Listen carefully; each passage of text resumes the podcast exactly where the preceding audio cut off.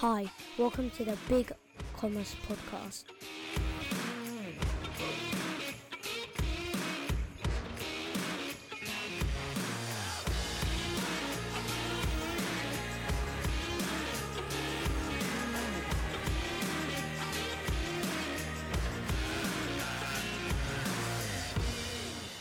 Hello, welcome back to the Big Commerce Podcast.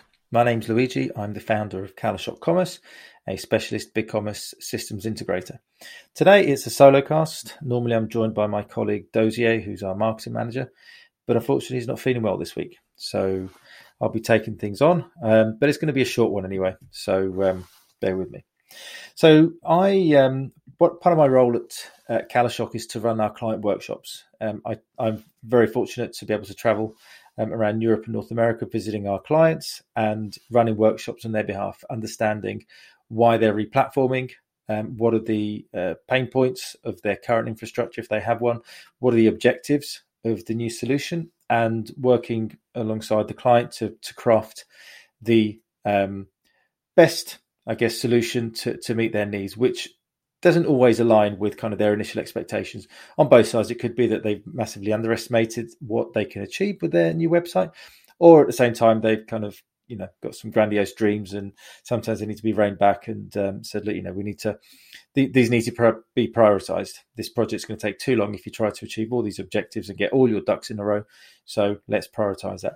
So over the last i don't know how many years that I've been doing these workshops, there there is a common theme with uh, kind of some merchants that when we start the actual discovery process, uh, which normally consists of two or three day workshops on site, where we get to understand um, the client, their business, their competition, their market, um, really immerse ourselves um, in the client's business so that we stand on the same side the, as as our clients, um, look in the same direction, and kind of you know together um, work on on crafting that. And, and, when we do these workshops, um, I tend to run them, but I'm also joined by um, my colleagues in design and um, occasionally one or two.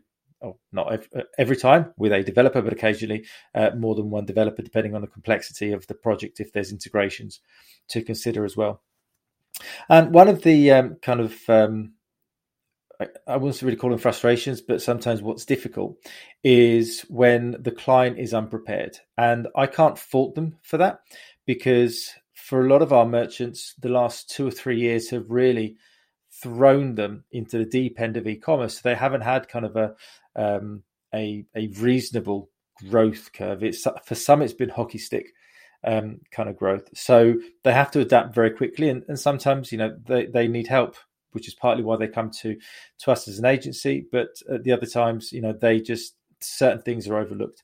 So today we're going to um, just go through a list of five things that you as a, as a merchant need to do before calling in an agency to start working on um, on your website. You want to be prepared for when you're kicking off a project, but also be prepared to understand kind of why you're undertaking this project because a replatform project um, and I guess you could tailor this um, to some extent if you're launching a new website, um, but this one's ma- mainly for for um, replatforms. Um, the important thing is that you are prepared, and we're not wasting time, and we're not making assumptions because that is just going to go.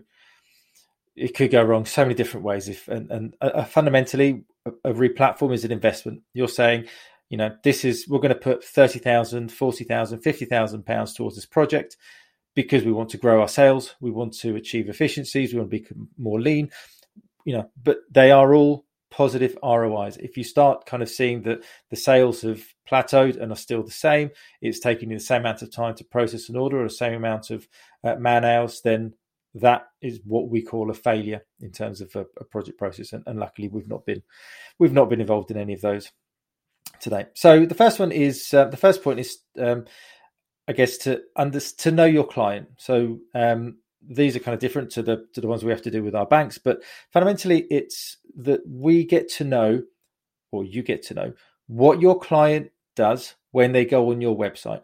So one of the first things to do is to install a heat mapping tool like Hotjar or Crazy Egg. What heat mapping tools do is they basically track what your visitors are doing when they're on your website. So um, the, you get a heat map which shows you, um, as the name suggests, kind of you know the heat. So the hotter is is the more kind of uh, busy area, and blue the colder is the less busy area, and it shows you where people are clicking, where they're scrolling. Um, you know, basically, they, it kind of tracks the mouse, and that's super important for for two reasons. The first one is we understand what information, because you can also do recordings through um, heat mapping tools we understand which information your customers are looking for. So uh, you know are they looking for technical information? Are they looking at description or are they not even looking at the description? Um, these are the kind of things that we need to understand because what that then allows us to do is when we go into the wireframing stage and the design stage is make sure that the elements that are most important to your customers to in order to make an you know an informed purchase are being accommodated. So they're not having to search for something that fundamentally is going to be super important for them in making a decision whether to add the product to the cart or not. So, by and and we saw this recently with um, with, with a merchant whereby they had they designed quite meticulously their homepage based on what they believed would be or is the journey their customer is uh, is taking. So they put categories on the homepage. They'd they'd merchandise those categories, so they'd prioritize them out of, out of I don't know how many fifty or eighty categories they had. They put like the top twelve. Um, they'd they'd curated the menu bar, um, and they were I wouldn't say proud, but they were quite happy, saying you know we've we, over the years we've kind of worked on this and, and so on. Anyway, uh, we start the workshop. We you know as, as we always do, kind of tell them to put a heat mapping tool in there, so they used Hotjar, and actually. 80% of their visitors use the search bar and very very few like single digits managed to to kind of do the the customer journey that um that the customer that our client thought um thought was the case. So first of all it, it kind of gave me a different perspective because it was kind of like an aha moment saying right we didn't realize.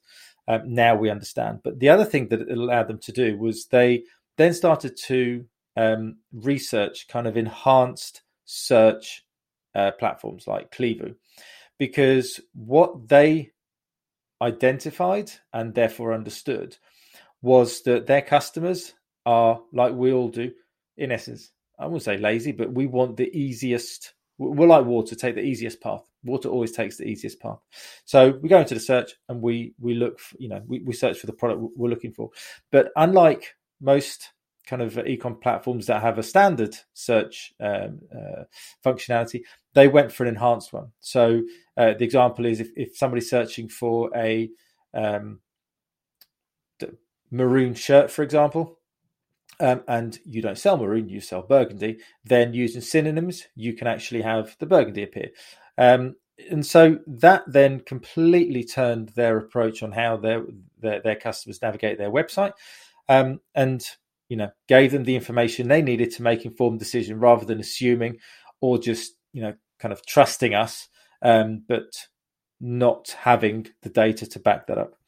So uh, understand what your visitors are doing when they're on on the website. It'll also start to understand why people may be leaving a page where maybe there's click rage. So we've seen that before where there was a there was a search icon, um, which was also the um, kind of the, the, the, command button. So when, when you do a search, you have to then click the icon again, led to massive click rage. You need to kind of make it very easy to for people to understand that when they start typing, if you've got already the, the functionality to show the drop, you know, list of, of the results, but alternatively, kind of make it very easy to say this is what you need to click. You know, whether it's a go or search, but a button anyway, a command to be able to, um, to you know, kind of avoid any ambiguity. So that's the first thing: is understand on-site user behavior. The second one is understand the user journey. So, possibly, how did they get to your website in the first place, or how did they enter your website? Um, it depends very much on different industries. Um, direct to consumer, most visits will kind of tend to come through a homepage because people will go for the brand, they know the brand. Um, I'm, really generalizing here, but then for B2B potentially, where people are searching for a particular um, product and or maybe know the code, they can come straight into the product description page. So it's really understanding where the most of your visits come through, because that way you can make sure that you're putting enough attention to uh, again curate that user journey, but make sure that you're optimizing it as well. So you know, most people coming in through your blog because it's inbound traffic? In which case, you need to make sure that a your content marketing strategy, um, you know, continues to grow. But secondly, are you doing enough on those blog pages to merchandise your products, to promote them, to make it very easy for people to go from blog page to product page or to category? Um, so understand what your customer is doing. Kind of, you can use Google Analytics for this. You can see the exit pages as well, so the entry entry page and the exit pages to understand where people are leaving, and start identifying those issues. Um, and you can then prioritize this journey in the new website.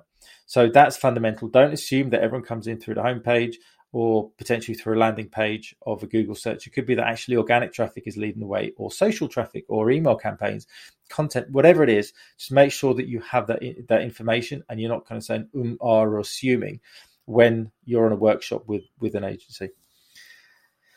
Third point is know what your customers like and don't like and we've all had kind of emails from um, various companies saying, you know, from a scale of zero to 10, you know, how likely are you to recommend us? That's called a net promoter score. And it's skewed very much in the favor of um, kind of um, dissuading. So, kind of towards the negative side of things. So, so basically, if you rate somebody nine or 10, you are a promoter. Um, if you uh, rate somebody seven to eight, you're kind of a, a passive customer. But actually, anyone rating you from zero to six, is somebody that a you need to listen to because you say why why are they rating us from zero to six? Why are they not rating us seven or eight or nine or ten? But they're detractors. So you need to make sure that you identify what are the things that are creating detracting customers.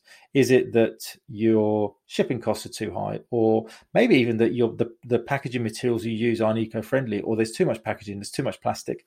Um, maybe actually customers are giving you a 7 8 9 or 10 because your turnaround time is quick or because you use one courier over another. The communication process is um, is great. Maybe there's no friction or conversely maybe there is friction. You don't offer maybe digital wallets. Maybe people really want would like you to use apple pay or google pay because your competitors do and you're the only one that doesn't. Maybe you make customers jump through a five page checkout process so NPS campaigns, net promoter scores, you can Google search that. Um, a lot of companies, SurveyMonkey, Klaviyo, they all offer these um, solutions. And if you start getting that client feedback, then you can then address them during the discovery phase so that you're able to better serve your customers. Again, you're not making assumptions. You are, and some you know might be unrealistic. You know, you might get somebody saying, "I gave you a four because you charge one pound fifty for delivery." Well, fair enough, but you know, delivery is not free. So you know there are certain things that you can justify. But conversely, if somebody says you charge six ninety five for economy delivery, that's something you need to address. Um, so the next um, thing is to make a list of features. Once you've kind of got this information, is make a list of features and then prioritize them. So again, going back to um, you know the, the payments, you're going to have to say right. You know the, the website has to accept credit card and debit card payments, uh, maybe BACS payments, depending where you are in, in, in, the world. You might, you know, if you're in, in in the Netherlands, you might have to accept, or you will have to accept iDEAL. Um, so for for uh, you know Germany, Klarna for for Scandinavia and Nordics. So these are all things that you need to make sure that your website is going to have. Don't assume that you know you, your agency is going to be you know you need to make sure and your agency will pull this information from you during the workshop anyway but you need to make sure that you're giving them the information to say we need Klarna or and or we need Sofort, iDEAL, PayPal, credit debit cards, Google Wallet, um, uh, Apple Pay, and so on. Um, maybe it needs integration with a courier. Maybe it needs an integration with an ERP system. It needs to offer subscriptions and the ability to customize subscription periods. Um, put everything down in in a, in a, list. So you get a Google sheet and you put all your you put a, a, numbers from one to let's say 250 or 350, and then next to each of those points, um, you can put in your your requirements, and then you try and group them. So it could be payments, it could be design, it could be PLP, product listing page, product description page, shipping. So at least that way you can start categorizing the promotions and marketing and so on. Um, then what you need to do is prioritize them. Now there is a system, a bit of a kind of hot topic every time we bring it up at the moment. Um, we kind of get raised eyebrows, but it's called the MoSCoW prioritization. So must have, should have, could have, and will not have. So, and this often we use this very much when we um, have to kind of launch in phases. So phase one might be an MVP, minimum viable product or project, um, it must have these features. Without these features, we're not going live. Um, so again, it could be right. You know, we need iDEAL or we need Sofort. We need promotions to be able to do, you know, uh, buy two get one, you know, get one extra free, or buy one get one free, or you know, spend a hundred pounds and get free delivery. Um, spend a hundred pounds and get five percent off your next order, whatever it is. Um, that kind of the must-haves, integrations with an email marketing system, and so on. The next one is it should have. So it should have Apple Pay because I've understood from my NPS uh, campaign that customers would like me to start offering Google Pay or Apple Pay or, or whatever. So it should have this, and that's still kind of a, a two out of four, if you like, or, or three out of four rather, um, kind of requirement. Number three is could have. So it could be that it's native within the ecom platform that you choose, but actually it's not on your list of requirements. But if it's there, great, you'll use it. Um, and so that's kind of a, a, could have. And the fourth one is will not have. So I will not have this feature. So just make sure things that you don't want um, you know, there's obviously you can make an exhaustive list of things you don't want, but just make sure that kind of you know, I, uh, you know, one of them could be no, I, I don't want, um, I don't want to offer bank payments, for example, or I don't want a five-page checkout. Um, I don't want a sliding carrot, like an automatic sliding carousel. I want the customer to be able to select when to go to the next uh, slide, which is good user experience, by the way. So um, prioritize that. Um, and make sure that kind of you're, you're all in agreement. You've spoken to all the stakeholders within the business, you know, within accounting, within logistics, within marketing, and put that list together. So again, you're kind of having a mini pre-workshop workshop to be able to kind of provide this information. Um, then also look at your current tech stack because um, sometimes changing e-commerce platforms means looking at all the systems that integrate with it.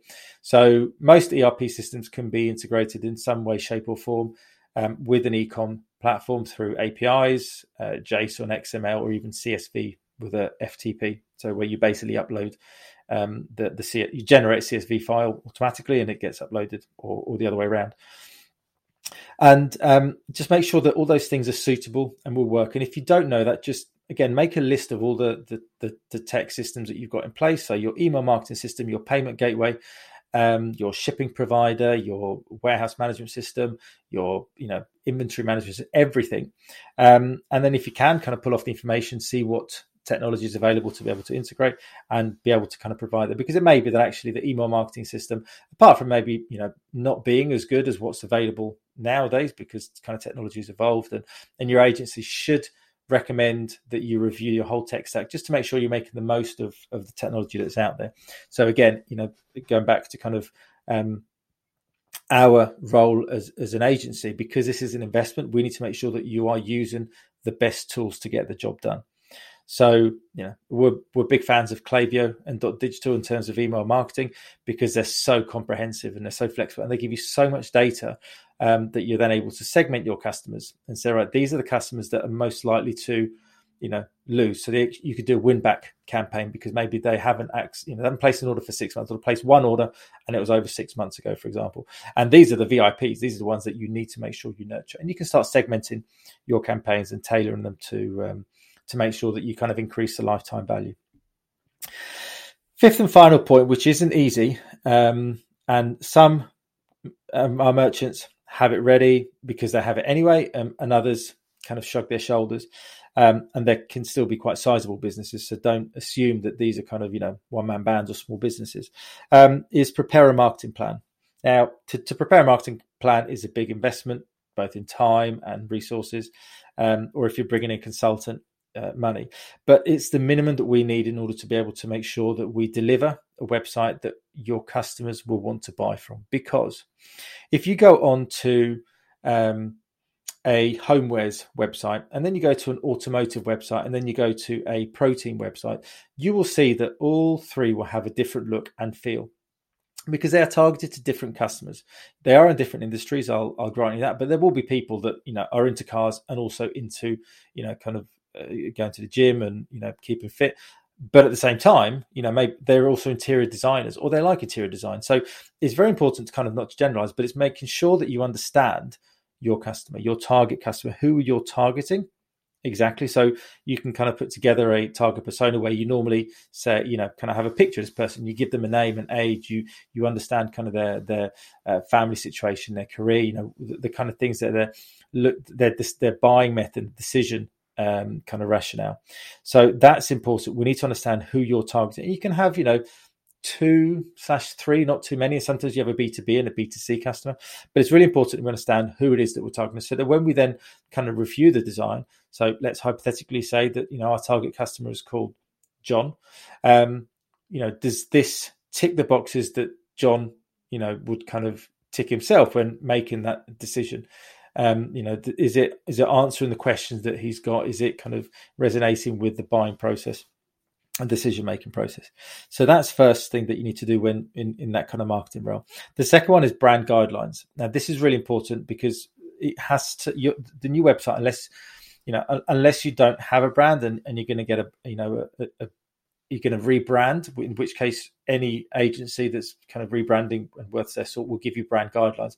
But it's really important that we adhere to them when we're designing so that we're making sure we're using the right colors, we're using the right spacing around any logos, we're using the right digital assets like photos. It's, it's given the right image. Um, you know, Apple, if you look, their kind of brand is obviously very curated. You go on a website and you know it's an, you know, you we all know what the Apple website looks like. Um, but if you imagine start putting in there, you know, Comic Sans as a font, or you know, photos of, I don't know, you know, people using their phone at uh, a concert or a or a sports venue, it doesn't resonate with the brand. The brand is very clean, slick, and we know that.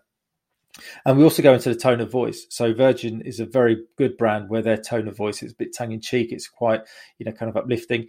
Um, whereas other kind of um, brands are, if you look at someone like Burberry, their tone of voice is, is you know, very kind of, um, I, I, guess, serious as well, and, and, and less is more t- uh, approach. So the tone of voice is very important as well, and, and you can Google search a lot of these things. Two of the websites that I'm very fond of. One is Nielsen Norman Group, they're a usability uh, consultancy, and another one is Baymard. Um, and so, if you kind of use those two resources, you can Google search them. You'll get a lot of information, or use Google itself um, around tone of voice and the importance of making sure that your brand and the, then your website um, adheres to to that tone of voice. Is it masculine? Is it feminine? Is it kind of quirky? Is it serious? You know, w- when we do our workshops, we have a list of like forty um, kind of different ways that you can describe the tone of voice and you know say yes or no and then we put that together into into the report. Um, it's also important and i've kind of heard mixed reviews around using brand archetypes but i'm quite fond of them because they actually start que- i mean when it's we we run this quiz. It's a, it's a brand archetype quiz. If you google search vision one archetype quiz um, you'll be able to run itself and, and it's it normally takes like half an hour, 40 minutes if, if you've got more than kind of three, four people on the on the workshop because they start debating it. So it's uh, you know it starts talking about your values. It starts talking about kind of how people perceive you, how your customers perceive you. And I mean, if you look at the kind of brand archetype, you've got the magician, you've got the sage. Um, it's a really interesting concept, and you start seeing kind of around how different brands that we all know, the caregiver, um, I think it's the everyday guy is one of them um, it's really interesting to kind of see how you fit in and really what the what how you you positively um, affect those things and how you negatively also you know what the negative connotation of being part of that brand archetype what are the things that kind of really um, in essence tick you off? Um, you can have two or three brand archetypes. You could fall into two or three um, but it's really important that you look at the positives and the negatives and then you incorporate those into your uh, marketing plan but also then your your website as well um, because that's how your customers will then, or how you will want to be perceived, and obviously that's how your customers are going to behave. So there are five things that um, you need to do before calling in an agency. Just to kind of recap, it's really important to understand on-site user behavior. So through heat mapping, understanding where they're clicking, where they're, you know, where maybe there's click rage, what information they're looking for, so that we can do the, you know, any agency rather can do the correct uh, page layout for you. Uh, the second one is understand the user journey. Where do most visitors enter? Where do most visitors exit? Um, and understand why they're you know they're going from one page template to another page template and, and so on. Just understand that journey. Um, and in the meantime, while you're kind of collating all this data, you can make those tweaks to your current website. So A/B test it in essence, um, or if not, just kind of a test it so actually make those changes um, and understand kind of why you know it, it, what the results of that are so that you can at least again come more prepared to the workshop and you know incorporate those changes into the new website. Third is understand what your customers like and don't like through net promoter score campaigns nps uh, fourth one is making a list of your features and prioritizing them using the MoSCoW prioritization. Um, look at your competitors for that. You know, kind of what are things that they have, they don't have. You know, maybe you both offer subscriptions, but your competitor offers the ability to customize the subscription period instead of just saying it's every two weeks or four weeks. Um, you know, maybe someone can do three weeks or five weeks or, or seven or nine, um, and review your tech stack to make sure that it's suitable for uh, you know the e-commerce platforms that you're evaluating. And the fifth one is is prepare a marketing plan, not an in-depth kind of you know 60 document if you don't have the time. The main things there is to understand your target customer, um, to create target customer. You have brand guidelines and tone of voice, and look into the brand archetype with the Vision One brand archetype quiz. I hope you found value in today's solo cast. Um, this will certainly kind of help you if, if you are looking at replatforming, um, and it will help your agency to better support you because you've come prepared for uh, for the meeting. And so we all know that uh, failing to plan is planning to fail. And when it comes to kind of e-commerce website investments, as I said, you know, you're talking 20, 30, 40, 50, 100,000 pounds. And that's a lot of money to, to be kind of coming into um, without the data and the knowledge to back it up. So make sure that your investment goes far and you get the most out of your replatform. Um, if you've enjoyed today's show, share it with um, with your network. Follow us on social media um, and feel free to send us an email info at thebig.commercepodcast.fm. Thanks very much for listening.